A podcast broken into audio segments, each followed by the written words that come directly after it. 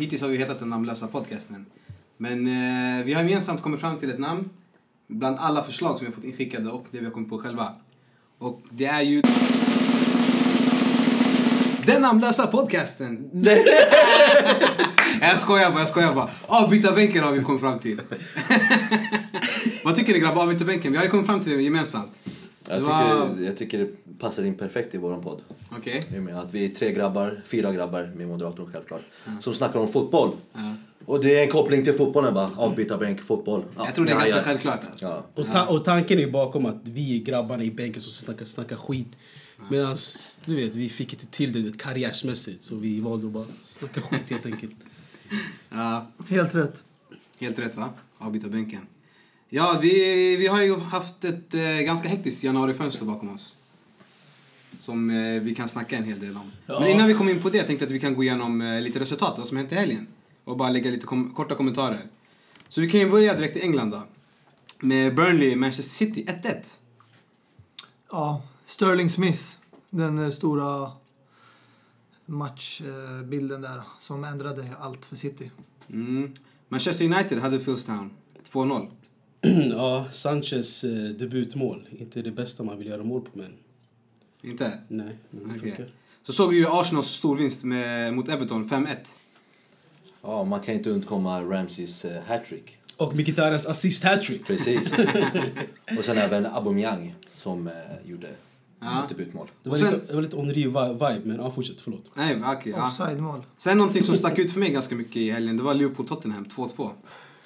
Ja, det var en kontroversiell eh, match, matchbild och eh, där domaren stod i centrum.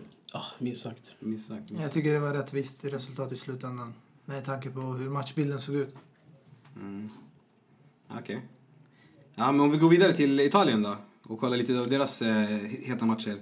Då har vi Inter Crotone på 1-1. Inter som inte har vunnit på 10 matcher, inkluderande kuppen då.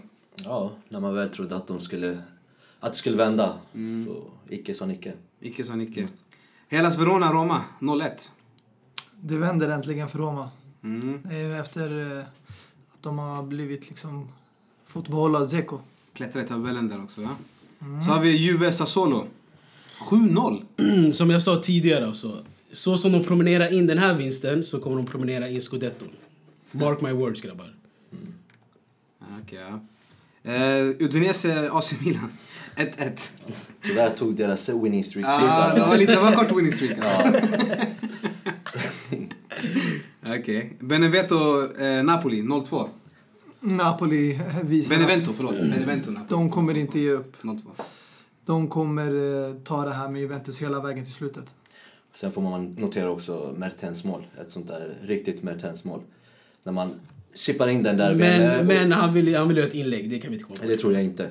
Han har gjort såna mål flera gånger. Diskussionsfråga. Intressant grabbar. Om vi går vidare till eh, La Liga så kan vi kolla på Eibar Sevilla. 5-1. Fiasko från Montella. efter exakt. två vinster mot Atletico Madrid i kuppen. Inte bara Montella, det är hela laget faktiskt. De, har, de sitter ju på bra spelare men... Ja, det går inte hela vägen. Jag har ett ännu större fiasko grabbar faktiskt. Levante Real Madrid 2-2. Ja, alltså det är inte fiasko med tanke på hur Real Madrids säsong har sett ut.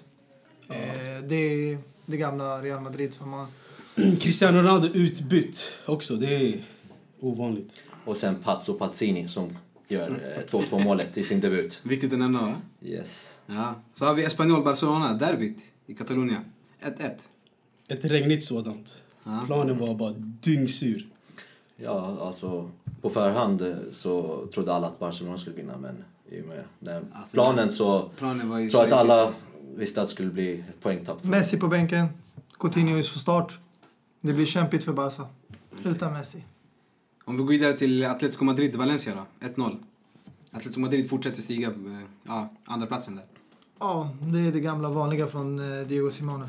Han tar hem vinsten eh, säkert.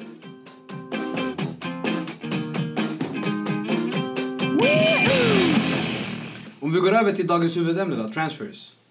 Det har varit ganska hett januarifönster. Mycket som hänt faktiskt. Ganska ovanligt tycker jag i alla fall. Mycket aktivitet. Måste hålla med dig där. Eh, mycket som har hänt. Mm. Mycket bra för vissa lag, dåligt för andra lag, men eh, väldigt intressant. Händelserikt, eller hur? Om vi kollar eh, lite stor värvningar då. Om vi börjar med Premier League. Van Dijk till Liverpool. För 75 miljoner pund. Ja, alltså Premier League stod i centrum i det här transferfönstret. Va? Med, förutom eh, Coutinhos transfer till eh, La Liga så var det typ alla pengar gick till... eh, Det väl- det väl- det är väl alltid så. i Premier League. Som vanligt, men eh, nu kanske det var lite för mycket. Men alltså är det, är det, är det bara jag eller alltså 75 miljoner? Är det standardpriset nu för en back? Nej, det är ett pris när en spelare vill verkligen lämna men har ett långt kontrakt och klubben är väldigt desperat, som Liverpool, på försvarare. Och Southampton utnyttjar den situationen. Okej. Men samtidigt, 75 mille, vem får man en mittback för idag? Alltså? Det, alltså jag, skulle, jag, jag tror man kan få Varan för en 60. Eller en, Nej, jag tror inte det. Nej, det är helt omöjligt. så 75 är ett rimligt pris för van Dijk. Men jag Men skulle va? inte ranka Van Dijk. Alltså han är bra i Premier League, men eh, vi snackar om en spelare Varane som har eh, Nej, spelat i Champions League och har mycket mer erfarenhet. Äh, inte bara det, han är yngre i åldern så jag tror han är värd mer än Van Dijk. Om Van Dijk kostar nu 75. Men det är inte många som håller med att han är värd den summan. det var det jag ville säga också. Ja, jag- jag Du menar- missförstod det. nej, nej, men du menar att 75 miljoner pund för Van Dijk Ja. och, eh, det, och Varane 60 miljoner, alltså det är okej för det eller? Ah, nej, absolut inte. Jag menar alltså 60, det är vad Varan man ska få. Van Dijk ska kosta 35 i så fall. Okej, men då, okay, då, då Men sko- alltså, ja, alltså Då om- hänger jag med på alltså, om, om, vi, om vi kollar på en annan spelare som eh, också gick över till Manchester City nu i januarifönstret. Laporte. Från eh, Atletico Bilbao. Han, de köpte ju honom för 57 miljoner pund ungefär. Det är ju en spelare som Barca har varit ute efter, Real Madrid har varit ute efter och nu hamnar han City. Är det någonting som, eh, alltså, om man jämför med Van Dijk-värvningen. Skulle ni säga att det här är en bättre värvning med tanke på åldern och priset? Alltså jag, jag rankar Laporte eh, ganska högt. Och eh, jag tycker han ska kosta det här priset. Absolut. Eller kanske lite mindre. Men att Van Dijk ska kosta mindre än honom, det är det jag försöker komma fram till. Att Laporte är en bättre spelare än eh, Van Dijk. Jag håller med, jag håller med dig faktiskt Inge. Eh, Alltså, Laporta, alltså jag såg den här matchen City mot... Eh, West Burn- Bromwich. Var det den då? Ja, när han startade efter en träning. Han gjorde det riktigt, riktigt bra. Vi pratade om det också i de här tidiga, tidigare avsnitten. Att eh, City behöver fylla vissa positioner, eh, mittbackarna. Och nu gjorde de det och det såg mycket, mycket bättre ut. Exakt, Han är, mer, han är mer en städad mittback och jag tror Guardiola har haft en haft bra öga på honom i hans La Liga-tider. Och han är, alltså, han är en bra mittback. Men jag är ändå lite förvånad över den värvningen. Eftersom City har ändå gjort det ganska bra den här säsongen. Och de har ett bra försprång i Premier League. Och eh, om du kollar i början av januari transfer, det var en anfallare de var ute efter. Det var Sanchez. Mm. Och från att vara ute efter en offensiv spelare till att det slutade med att de köpte en defensiv spelare. Och fyllde på försvaret. Ja, märkligt. Okej. Om vi kollar lite på Lucas Moura som gick över från PSG till Tottenham. Jag skulle vilja vända den frågan ganska snabbt till Abbas. Som, eh, som snackade om att Inter var ute efter en sån typ av spelare i Pastore då. Och nu släppte de istället för Pastore så släppte de Mora till eh, Tottenham. Skulle du säga att eh, Inter ja, missade den chansen att köpa honom? Den typen av spelare tänker jag på då. Missa chansen skulle jag inte säga. Alltså, jag menar, om Inter ville ha honom så tror jag att vi skulle kunna få honom.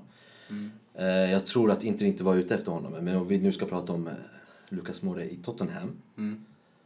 Det, jag, jag, jag trodde inte att Tottenham skulle vara ute efter en sån spelartyp. tror Jag inte. Jag känner mer att det är en eh, Liverpool-typ. Mer kanske en United kanske. En sån spelartyp som skulle passa in bättre där än Tottenham. Eh, för Lucas Moura är lite divig och sånt. Och eh, Tottenham är ett, inget lag som är diviga. De passar jättemycket. eh, jättemycket och ja, Lucas Moura. Det är upp till bevis. Han fick inte spela senast. Inte som i truppen. Nej. Okej. Sen har vi ju en, en annan intressant värvning som jag tänkte rikta till Mustafa faktiskt. Oliver Giroud. Från Ja. Arsenal till Chelsea. Vad säger du om den värvningen? Är det lösningen på Chelseas anfallsproblem? Det är absolut inte lösningen om man kollar långsiktigt. Men kortsiktigt kan vara en lösning för tillfället. Han är ändå gammal Och eh, han var inte heller första ansvaret. Mm. Eh, om man ska tro på ryktena så var det Dzeko som var förstahandsvalet. Men med tanke på... Han var till sjunde valet. Nej, jag tror inte. Alltså, jag, jag tror inte på de här ryktena kring eh, Andy Carroll, och Peter Crouch och Barnes. Jag tror de där var bara trams. Däremot, Giroud, han har spelat Premier League i flera år. Fem år och han är rutinerad. Och Dzeko hade väldigt höga krav när det kommer till eh, längden på kontraktet och årslönen. Och jag tror det var det som eh, stoppade Chelsea från att köpa honom eftersom han är också 31 år gammal. Så Giroud är en bra backup till Morata men om jag skulle själv få välja så tycker inte jag att Batshuayi heller var en dålig spelare som man lånade ut då. Men Giroud är en bra spelare. Det är Frankrikes första anfallare, nummer nio. Så det är ingen dålig alltså. Jag tycker han är definitivt bättre än Batshuayi.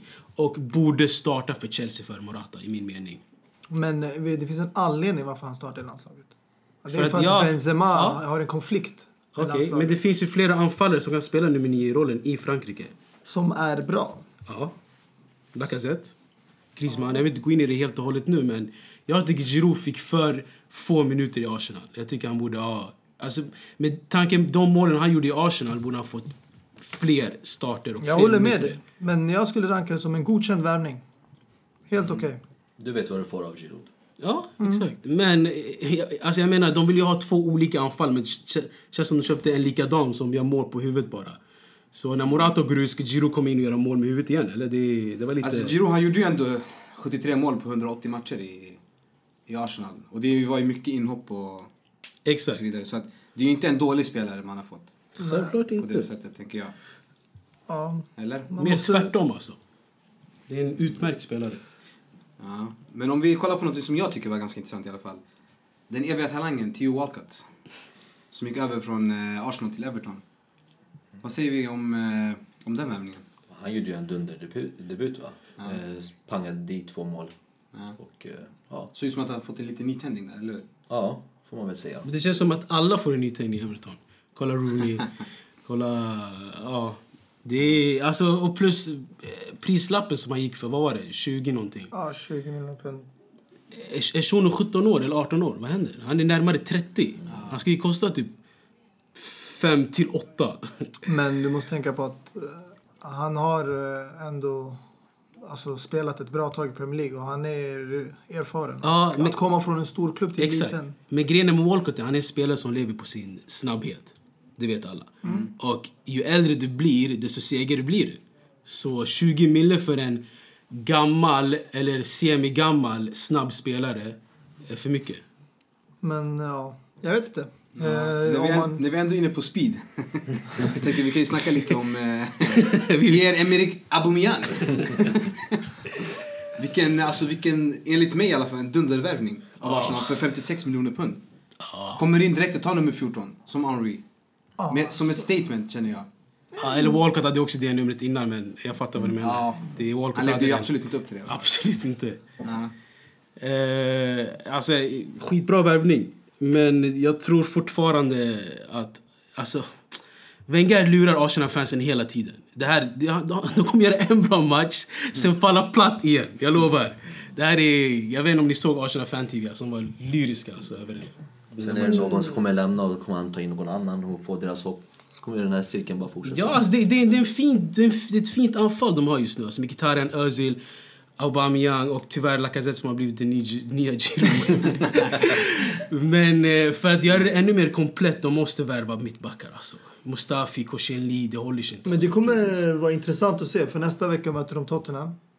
Och eh, Aubameyang, jag tycker han är en bra spelare för Arsenal. Han Ja. passar in i deras spel och jag är inte chockad över att de värvar som spelartyp.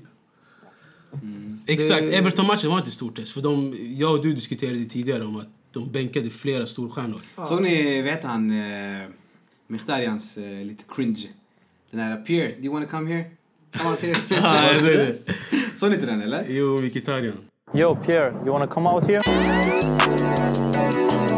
In New York, I'm Millie Rock. Ja, det, det, var, det var intressant av, eh, ett intressant val av Arsenal att använda den eh, repliken. Det var ganska kul tycker jag, men det kändes som att Han är inte riktigt person. Alltså. Nej, han är mycket, mycket riktigt stel alltså. Han Ganska är... fyrkantig va? Ja, exakt. Ja, Men om vi fortsätter lite i London då. Om vi kollar på Chelseas värvningar där i vänsterbackspositionen, Emerson och eh, Ross Barkley. Vad tycker vi om dem, Mustafa? mycket intressant. Eh, Det är svårt att avgöra om det här är tränarens val eller om det är styrelsen. Men eh, när jag kollar eh, på de här tre värvningarna som Chelsea gjort det här eh, januari transfer så ser det inte ut som att det här är en förstärkning. Jag tycker eh, problemet tidigare i Chelsea var att de hade en tunn trupp. Och nu har de gjort tre värvningar, men det som har hänt samtidigt som man har värvat in tre spelare så har tre andra spelare lämnat på lån. Och det har inte gjort truppen eh, bättre i bredden utan det har bara gjort att man har haft man får mer kvalitet kvalitativa spelare på bänken som kanske kan ge mer när de kommer in och förändra matchbilden. Men för mig, det här känns som att som Conte har sagt tidigare Chelsea-styrelsen har inte levererat i transfers både sommaren och nu i januari eh, där de ska egentligen göra det i den nivån som City gör för Guardiola och United gör för Mourinho. Alltså du kan kolla på massa rykten. Vi ryktade till Zeko, man fick Giroud. Man ryktade till Alexandro, man fick Emerson. Man ryktades förut till Vidal, Nainggolan, man fick Ross Barkley, Drinkwater. Det här, det här kallas något. Arsenal Det här visar att nu ännu en gång vi får värvningar som är antingen B-värvning eller en tredjehandsval. Och, eh, Men får frågan så, kommer Emerson kom, ha- hamna direkt in i startelvan? Det tror jag faktiskt inte. Men jag tror däremot Emerson kan växa in sig i elvan och sen, man vet aldrig i framtiden, Marcus Alonso kanske fortsätter att gå vidare i sin karriär till någon annan stor klubb. Och då har man liksom en eh, vänsterback av en kvalitet som... Men eh, Abbas, du som har lite mer koll på Serie A. Emerson, han kommer ju ändå från Roma. Precis. Skulle du kunna... Hur har det gått för honom? Alltså i Serie A, tänker jag. Ja, eh, Kolarov har ju rad- raderat ut honom totalt. Han var ju skadad i början men sen så har han suttit i bänken eh, sen Kolarov kom nu i, i, för den här säsongen. Så det känns ju typ som en typisk Chelsea-värvning. En sån här plan B-spelare. jag Ja, jag, vet inte- jag, jag tror inte han kommer vara så där bra så att han kan bli en av världens bästa eh, vänsterbackar. Det tror jag absolut inte. En, eh, en no- normal spelare som kommer säljas efter några år. Jag skulle inte kalla det en typisk Chelsea-värvning. För att om man kollar tillbaka. Tidigare Chelsea värvade som City United. Vi hämtade in starka spelare som exempelvis Fabregas, Diego Costa. Men sen Conte tog över Chelsea. De har sjunkit i nivå när det kommer till värvningar. Det är liksom alltid eh, man går ut och värvar, någon annan klubb kommer och värvar före. Eller de eh, tackar nej eller nekar. Och, eller de kräver en summa som Southampton gjorde på Van Dijk. Försökte Napoli göra likadant på Koulibaly. Men Chelsea tänker inte liksom eh, ge sig. De är, tänker väldigt mycket på financial fair play nu för tiden. Okej, den andra spelaren du nämnde då, Barkley. Ja, det är ju, du kan ju kolla på summorna exempelvis. Det är väldigt Otroligt lika. skadedrabbad spelare. Fattar inte vad, han- vad, Chelsea vill, att, vill ha ut av spelaren. På Jag riktigt. tror han eh, värvades mer inför en truppspelare. För att eh, ha en liksom backup när William och Pedro de här är skadade eller ur form. Alltså jag tror mycket också om att de var tvungna att värva en engelsk spelare på grund av det här med registreringen och hit och dit. England har ju såna här jobbiga regler om att du måste ha spelare som har tränat i England under en viss ålder och hit och dit. Jag behöver inte gå in Finns på reglerna. Det är Ja, sant, men så det gjorde de redan när de hämtade in Drinkwater. Så den eh, kriterien hade de klarat av Exakt. redan i början Men jag tror det är så här fyra stycken som har tränat i under en viss ålder i England och sen åtta spelare som har tillhört en moderklubben. Jag vet Ja. inte om jag har helt fel men det är något sånt i alla fall. Men så jag tror Barkley var en sån här typ av värvning som han hade i åtanke. Men samtidigt som att han kan vara en eh, som att han kan vara en eh, truppspelare. Ja, jag håller med dig. Men om du kollar och jämför egentligen priserna. Alltså Ross Barkley eh, kom ändå för en bra pris. Och det är många experter som har hållit med och sagt det. Och det är på grund av hans eh, kontrakt skulle löpa ut i sommaren.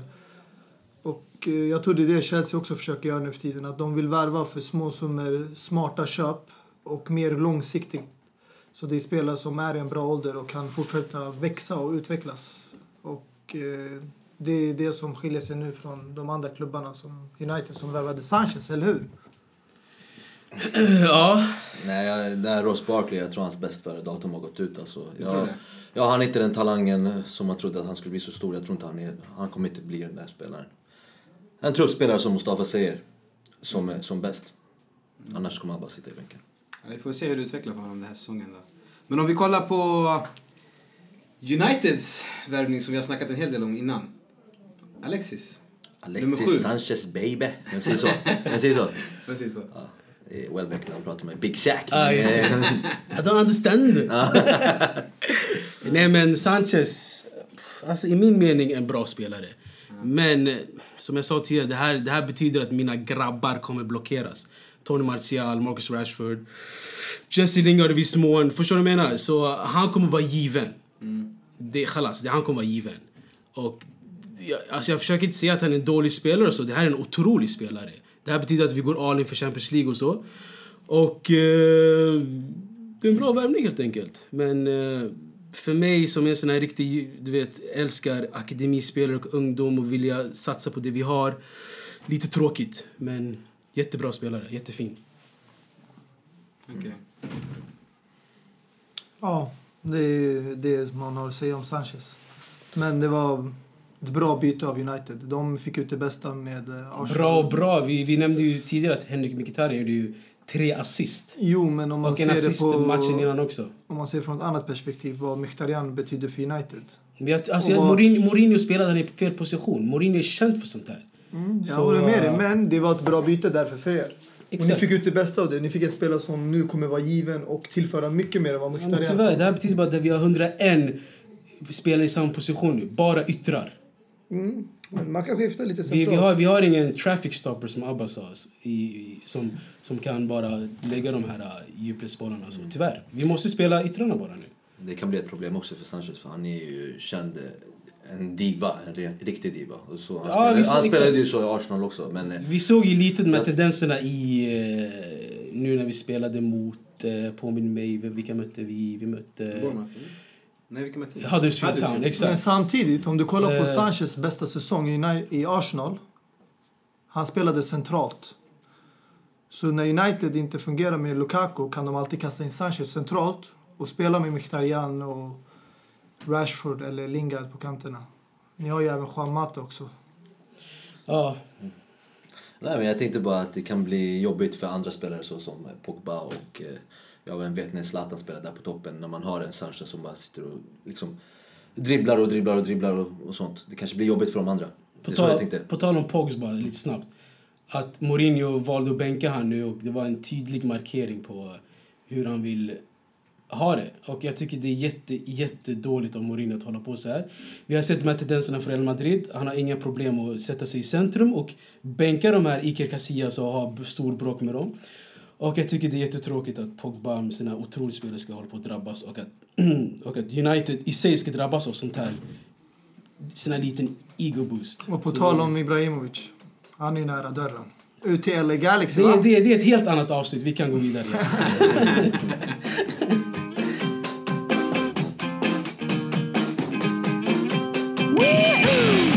Om vi kollar lite på Serie A då, och värvningarna som har skett där.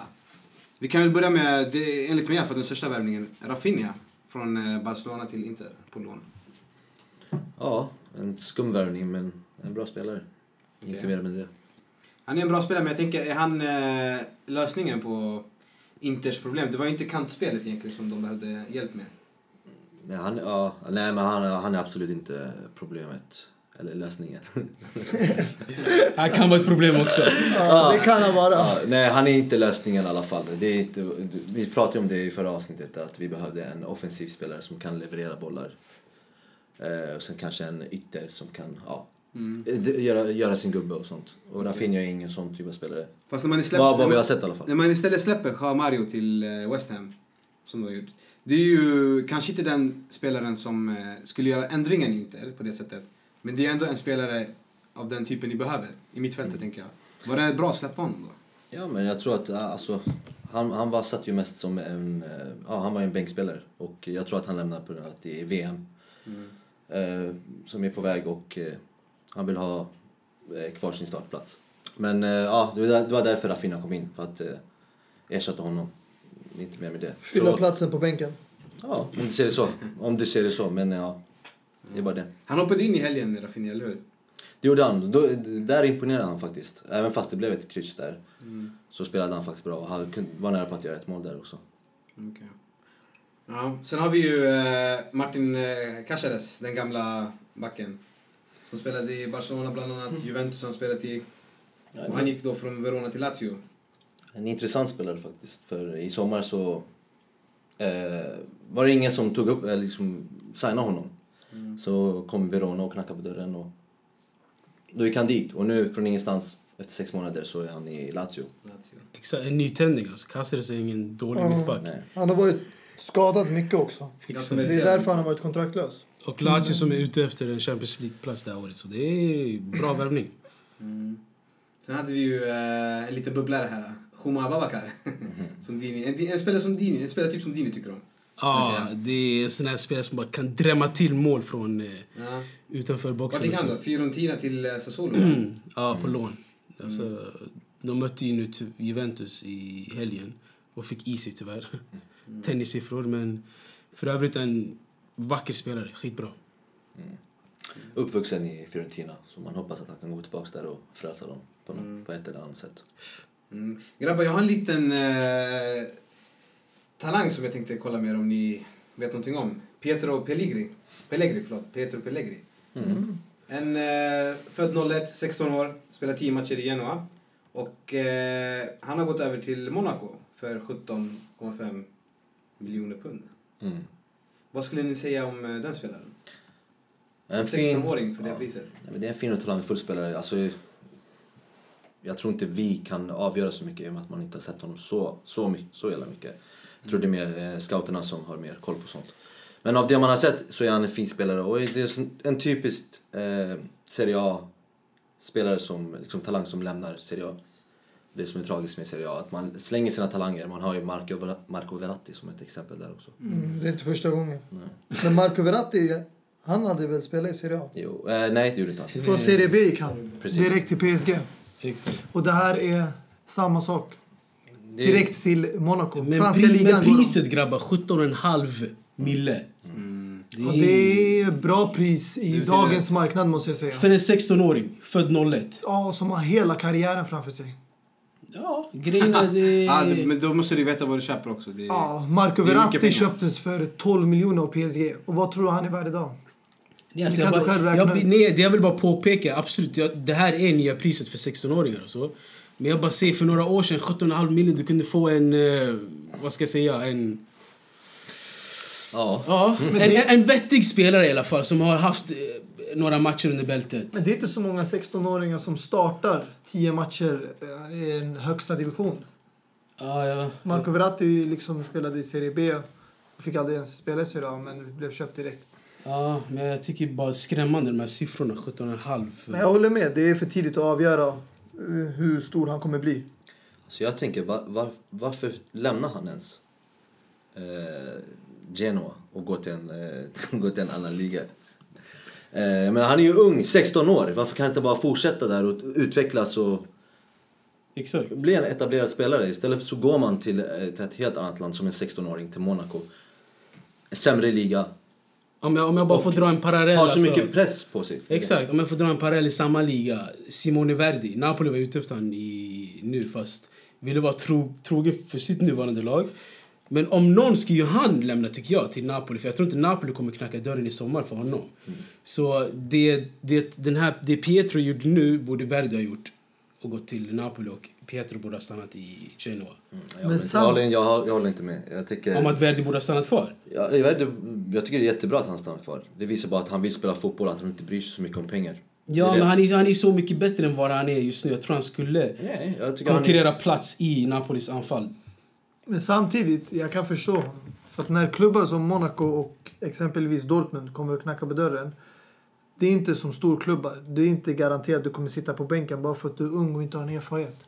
Du vet att du kommer få chansen i sådana där klubbar. Och de har sett andra talanger som exempelvis eh, Martial, Mbappé som har kommit från Monaco. Och där har de utvecklats och fått chansen att verkligen visa sig.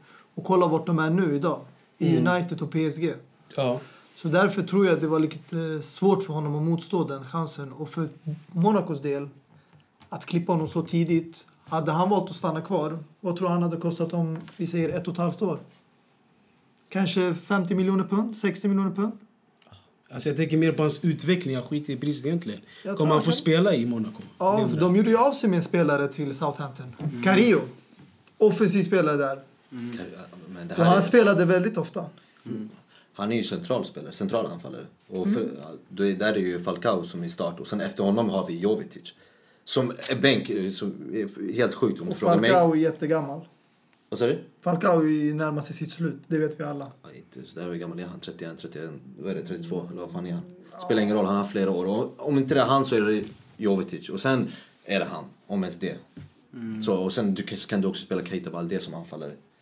Alltså jag menar, jag vet inte varför han gick dit faktiskt. Som en 16-åring, stanna kvar, spela De- i Serie A. ja. Det är ändå Genoa, alltså i Serie A, mycket bättre liga. Och, För honom, han utvecklas mycket bättre. De lär låna ut honom tror jag snart. Sen är en annan, annan gammal, eh, kanske bortglömd spelare. Sandro, den gamla Spurs-mittfältaren.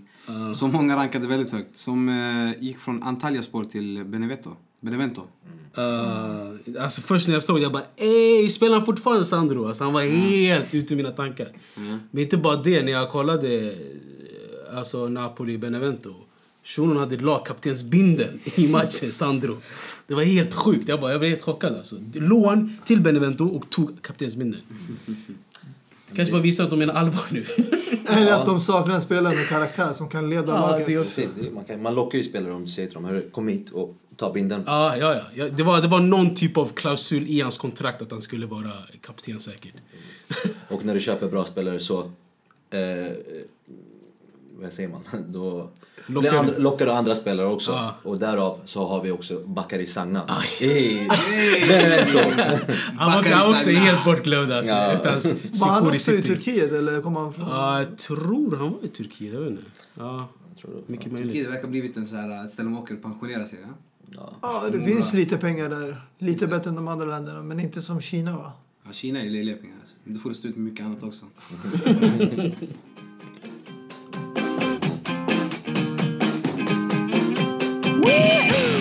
Om vi går över till den eh, spanska ligan då, La Liga. Som enligt mig har gjort de, eh, eller den största värvningen i alla fall, den här transferfönstret. Med Filippo Coutinho. ja. Kuti. Couti! Du har ju en eh, del... eh, Ja, gam, du har en lång historia med Coutinho. Absolut. Eller hur? Jag har följt honom hela hans karriär faktiskt. Hela hans karriär. Hela hans karriär. Ända vägen, hela vägen från Brasilien. Exakt. Hela vägen från favelas. Skulle du kunna beskriva hans utveckling då? Från, från favelas då till eh, Barcelona idag? Ja, alla har sett den här talangen som han har haft och eh, när han kom till ett eh, Champions League-vinnande Inter som precis hade vunnit trippen Ja. så gjorde han faktiskt förvånande eh, riktigt, riktigt bra. Sedan så eh, köpte vi vissa spelare. Som gjorde så att han, och eh, fick vi en annan tränare i Leo- Leonardo som gjorde så att han ja, hamnade på bänken. Och då fick han åka ut till Espanyol och eh, där eh, gjorde han det riktigt, riktigt bra. Kom han tillbaka, inte eh, behövde sälja spelare och då var det mellan två spelare, Coutinho eller Alvarez. Man valde Coutinho. Får jag fråga vart är Ricky Alvarez idag? Han är i Sampdoria. Ja. Ja, det är, det är en stor tabbe från Inter. Men ja, och sen därifrån så gick han till Liverpool och resten är historia. Är Nu är, nu är han i Barcelona. Han har varit med om mycket men fortfarande är ung. Precis. Det är faktiskt intressant. Men eh, jag tror det var en bra grej att han lämnade Inter. Jag tror eh, spelare eh, i Liverpool, Coutinho gjorde det bra där. Och eh, jag tror inte han hade haft samma möjligheter och chans att ta sig till Barcelona från Inter som han hade i Liverpool. Så jag tycker det var en bra karriärval om man säger så.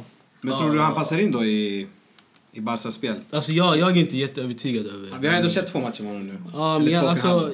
Coutinho är ingen sån här spelare du vet som eh, kan hoppa in i ett ansvar och göra det med bravur. Så jag är lite skeptisk kring Coutinho-värvning om jag ska vara helt ärlig. Men vi får se. Jag, alla jag som- hoppas jag har fel. Alla som känner mig vet att jag sen början har sagt att det här är en renodlad Barcelona-spelare. I och med att han kan passa, han kan dribbla. Och i såna här små ytor som Barcelona gillar att spela. Och även nu, något som inte många Barcelona-spelare kan göra faktiskt, förutom ja, självklart Messi. Att han kan lägga långskott. Vi såg det i senaste matchen där han pangade, eh, pangade den i Ribban. Och eh, ja, alltså det här är hans andra match liksom där han spelar. Alltså, det är inte... Man kan inte, alltså avgör det här från nästa säsong. Då kan man avgöra. Ja, han ska kanske få två säsonger till och med. Exakt. Men, men jag, jag tror inte det är den värvningen Barca behövde göra om jag ska vara helt ärlig. Iniesta har fortfarande något eller två år kvar i sig. Mm. Så... Därför är det bra att ha, ha in eh, Coutinho nu, innan. Så att som, han kan, in. som kan lära sig lite mer av... eh, Alltså jag säger så här, jag, jag står fortfarande kvar det jag alltid sagt att Thiago Alcantara var den spelare som skulle ha tagit över mittfältsrollen. Jag håller med dig. Det där var den riktiga renodlade Barca-spelaren. Thiago Alcantara som skulle ta över efter eh, Iniesta. Ja. Och det är synd att han lämnade för Barcelona, Barcelonas del. Men Coutinho kan göra det bra om han eh, liksom hittar sig in rätt i Barca. För Barca har en specifik spelstil. Och vi har sett spelare som till exempel Sanchez komma och gå. Och Ibrahimovic komma och gå. Men om vi, om vi kollar på värvningarna, Coutinho och Dembele för det, det, som de köpte i somras.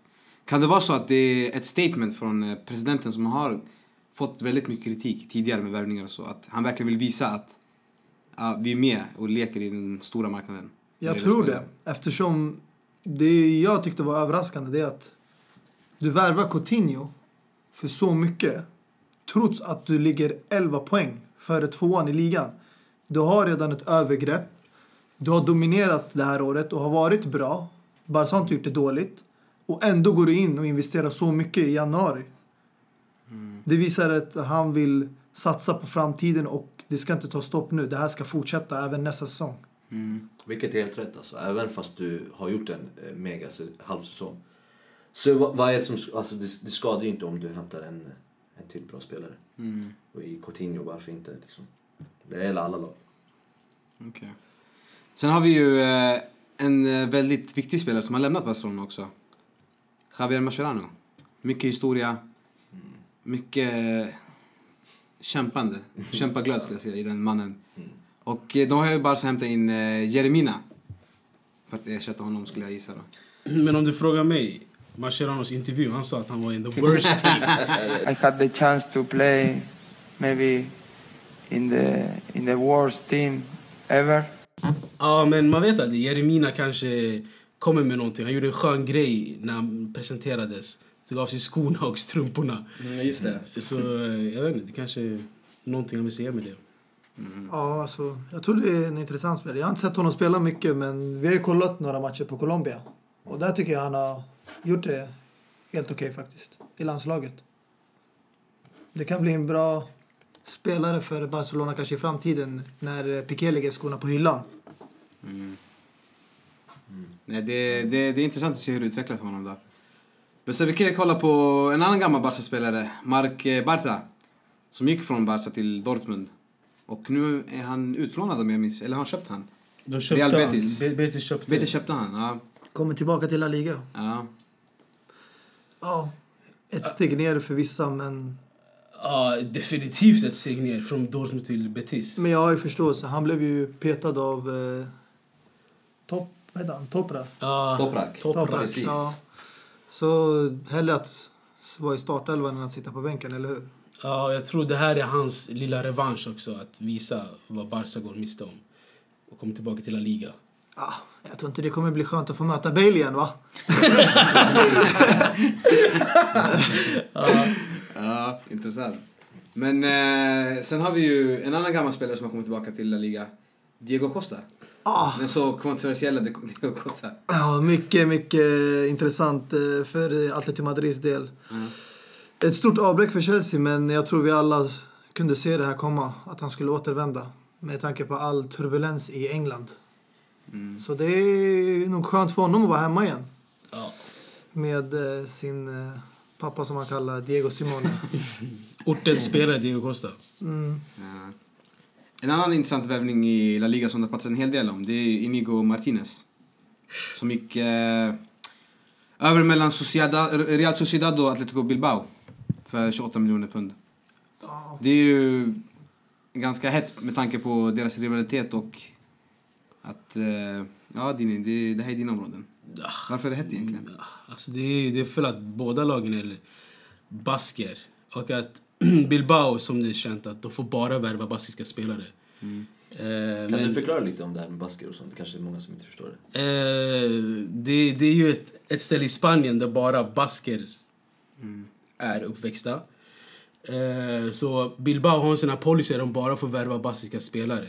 Och Martinez, med tanke på att de släppte Laporte, som är också en intressant grej, han är egentligen fransk. Men i Frankrike finns ju något som heter, de har också baskiska spelare där. Antoine Griezmann är också en sån här lirare. Så de vill ju värva en mittback, ersätta honom med, med samma typ av kvaliteter. Och de har inte så mycket att välja på, för de måste gå igenom den här policyn. Så det var, det var tvungen att bli Martinez. Och det blir ju automatiskt en kontroversiell värvning för att han spelade i Sociedad. Och Sociedad och Bilbao är två rivaliteter. Eh, men eh, som sagt, jag tror ändå att Sociedad och Bilbao förstår någorlunda den här värvningen. Så det är inte en sån kontroversiell värvning som när Figo gick över till Real. Inte den nivån. Ja, vi får hoppas att grishuvuden inte flyger höger och vänster här då.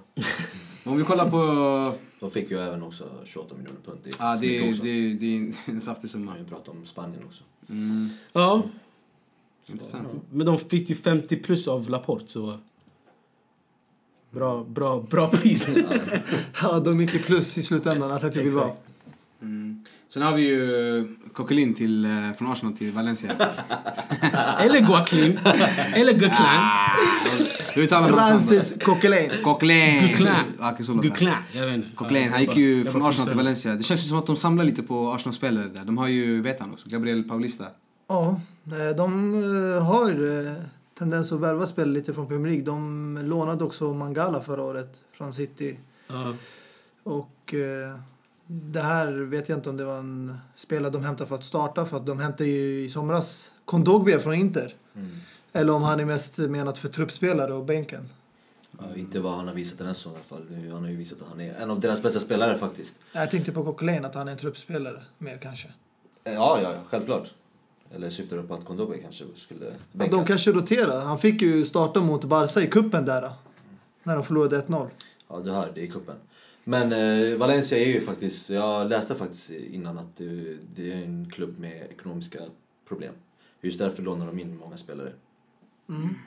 Det låter som eh, halva Serie A där va? Ja. Jag har lånat två spelare från Inter.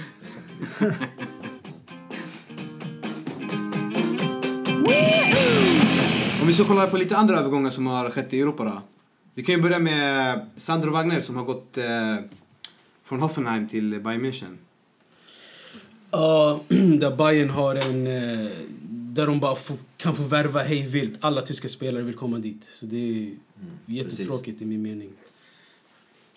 Ja, presterar du bra än, eh, i tyska ligan så... Men är inte det en bra taktik att eh, köpa upp lite motstånd, tänker jag?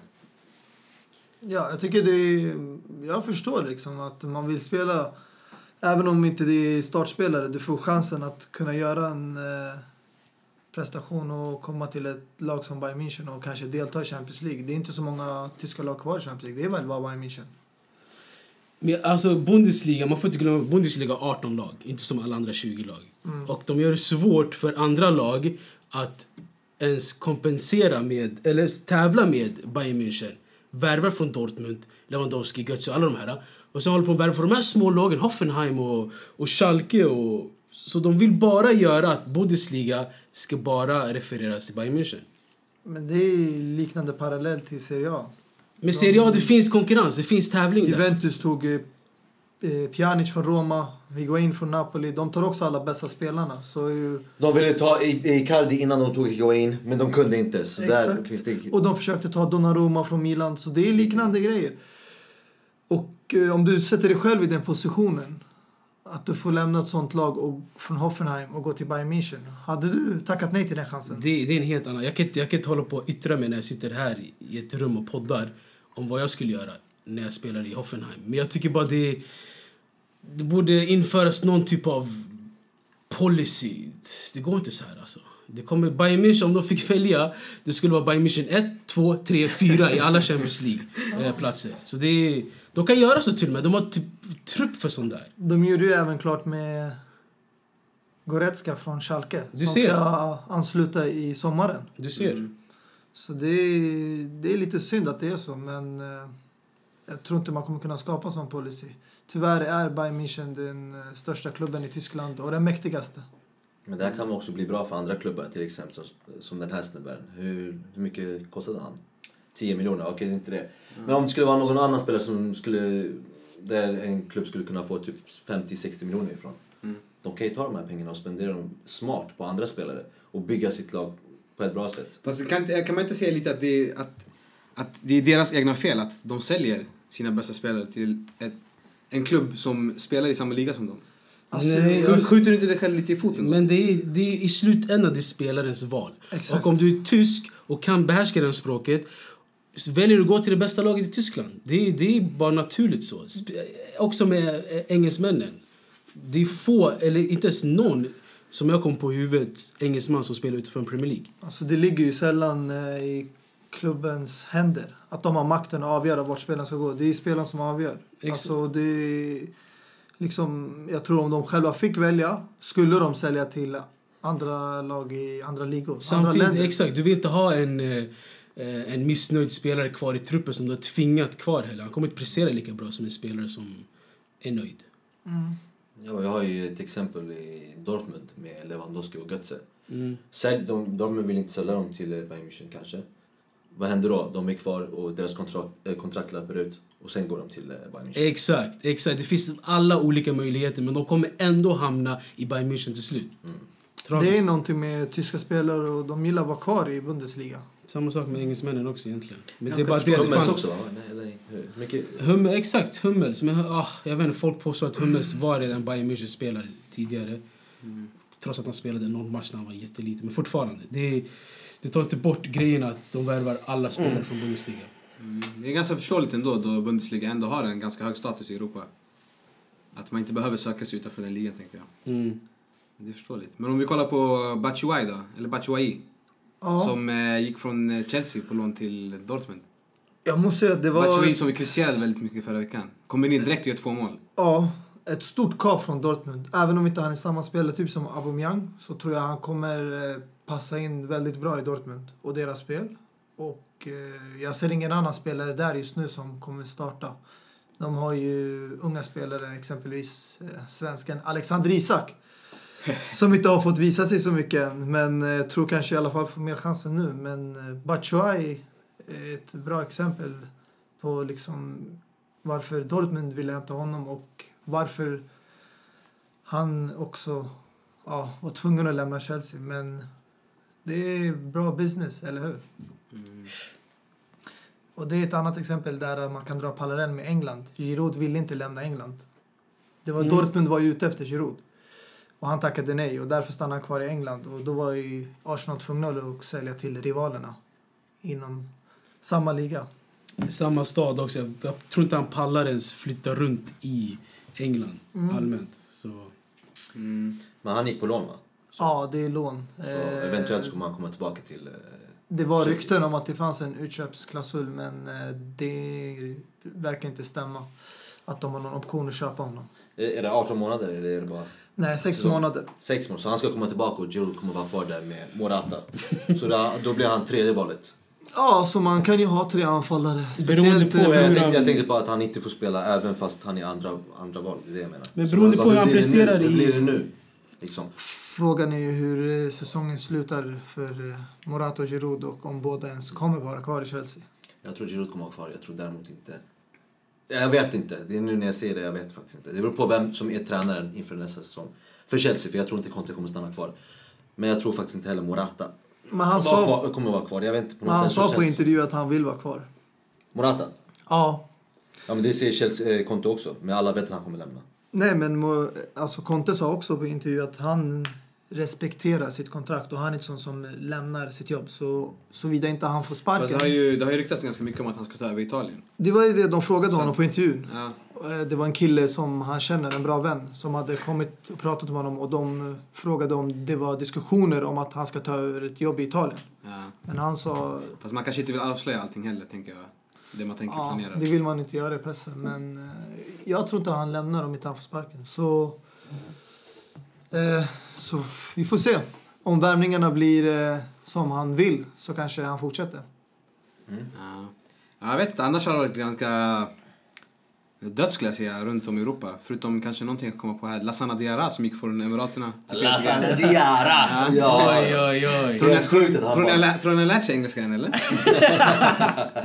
Boys, can Lasana speak English?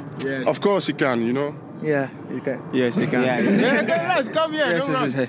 yes. Lasana, Yeah. you are playing well. I don't know.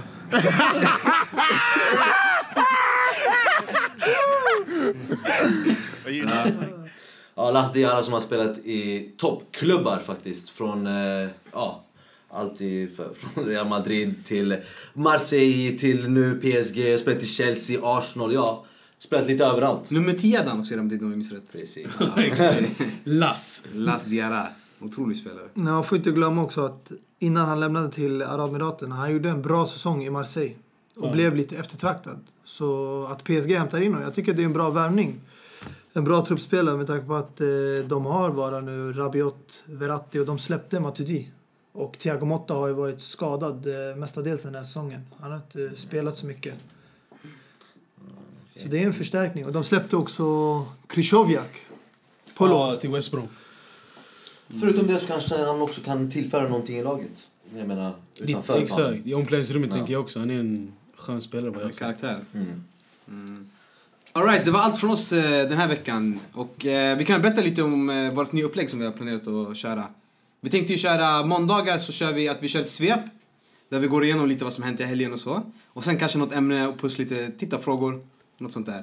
Tänkte vi torsdagar så tänkte vi att vi kör Ja, att vi kör ämnen vi tycker om. Grejer som vi vill snacka om. Lite mer, eh, lite mer djupgående. Jag kan, Och- jag kan ge en liten teaser bara. Late bloomers, tröjnummer. lite åt det hållet. Ja. Och så kan vi även nämna det som hänt om det var Champions League eller Europa League och så vidare. Ser redan fram emot det. Ja, det är väl allt från oss den här veckan. Tack så mycket. Tackar! Ha det bra! Tillbaka till omklädningsrummet från bänken då. Släppa allt som tynger mig. Fuck alla de som ringer mig och om de inte vill dansa. Koppla bort våran tillvaro, släppa sorgerna till baskon Glömma bort allting och bara dansa. Musiken är vår trognaste vän Så vi gör horus med den. Checka movesen, har den i blodet sen Det blir bor igen. Så normal, vi fortsätter dansa.